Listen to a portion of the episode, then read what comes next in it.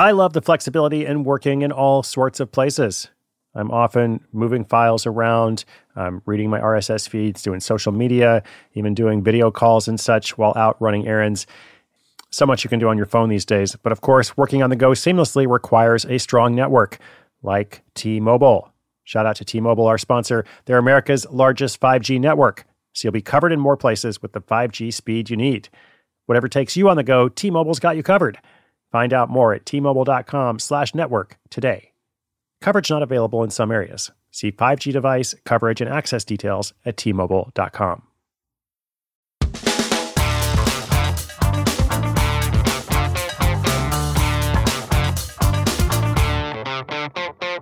In this week's Failure Friday segment, we hear the story of a LinkedIn coach whose aggressive marketing tactics backfired, leading to a ban from the platform and a crucial lesson.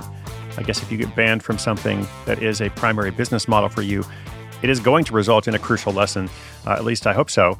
Uh, and welcome to Side Hustle School. My name is Chris Guillebeau. Of course, this segment is Failure Friday, where we can learn from failure as well as success, failure and success, failure that leads to success, the transition between the two, the rise and fall, the fall and rise, and so on. Just like our Throwback Thursday segment, you get to hear directly from a side hustler who has struggled to get something off the ground or otherwise encountered a big difficulty. Uh, it often starts with an idea. In this case, it's more of a strategy. It starts with a strategy or a tactic. Ben from La Jolla, California, is doing some LinkedIn marketing outreach and such. And of course, LinkedIn is all about outreach. They actually encourage you to do that. Like they have various tools and you can pay for a premium membership and then you get a certain number of emails that you can send or messages, I guess, through the platform to anybody. Um, and you can also just go and start adding a bunch of people and messaging them. And, and people do this all the time. Um, but you know, there's a right way and a wrong way to do it. And if you do it the wrong way too much, the platform doesn't like it. So let's hear the story from Ben and see what we can take away from it. I'll be back at the end, but first, over to him.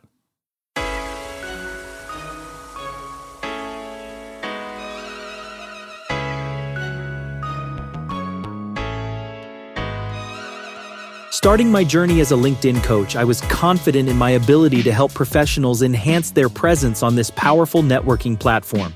With years of experience in digital marketing and a robust LinkedIn network, I believed I had the expertise to guide others in optimizing their profiles and strategies for career growth and networking.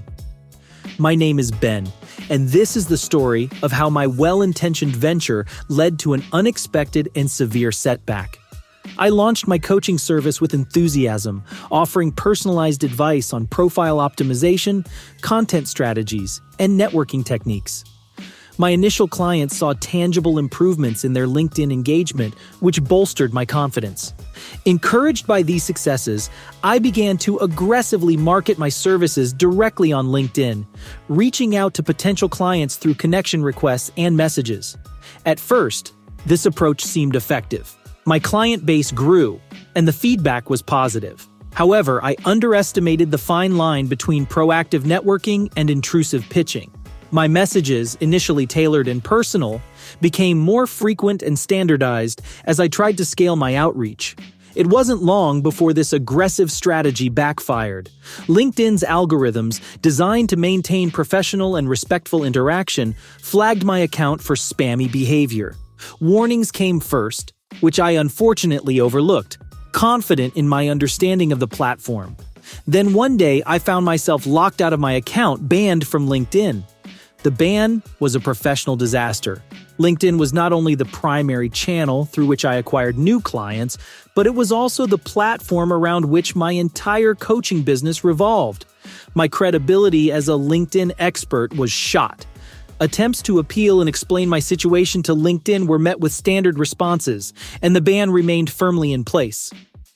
This experience forced me to reevaluate not just my marketing strategies, but the very foundations of my business. I had become so focused on expanding my client base that I lost sight of the values and professional standards that LinkedIn upheld. My aggressive marketing approach had crossed the boundaries of what was acceptable on the platform, turning my asset into a liability. In the wake of the ban, I had to pivot. I shifted my focus to general career coaching, utilizing other social media platforms and more traditional marketing methods. This transition was challenging, requiring rebuilding much of my online presence and client trust from scratch. The failure of my LinkedIn coaching business was a hard earned lesson in respecting platform guidelines and the importance of ethical marketing practices. It taught me that understanding and adhering to the rules of any platform is crucial, especially when that platform is the lifeline of your business. Today, as I rebuild my practice, I approach each interaction and marketing effort with a heightened sense of responsibility and ethics. The LinkedIn ban, while a significant setback, turned into a learning curve that shaped my professional conduct and approach to digital marketing and coaching.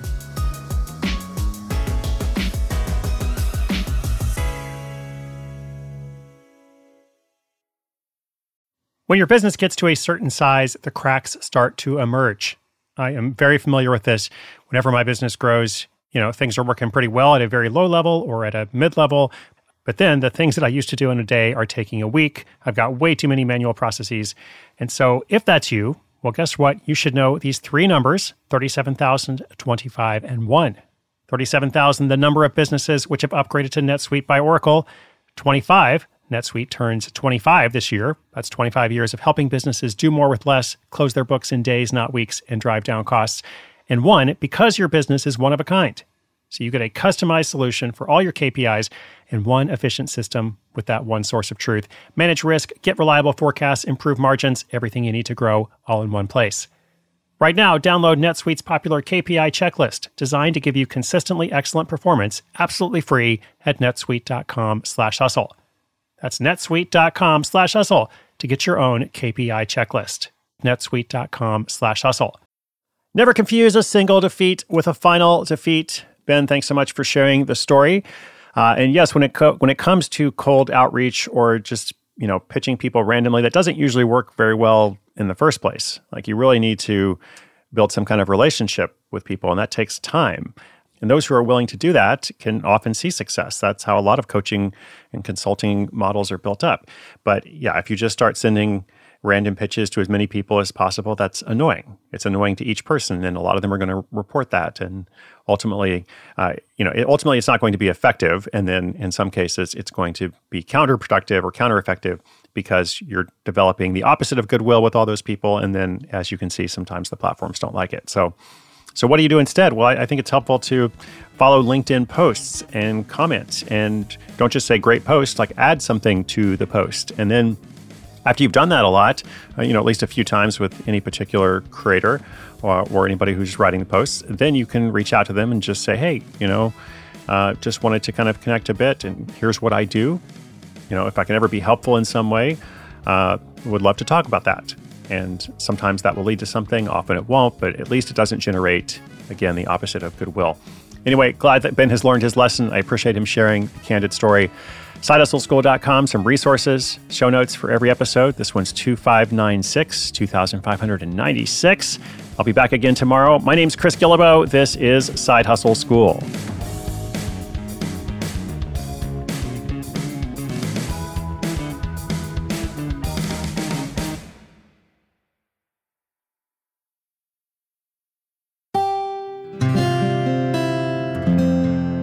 From the Onward Project.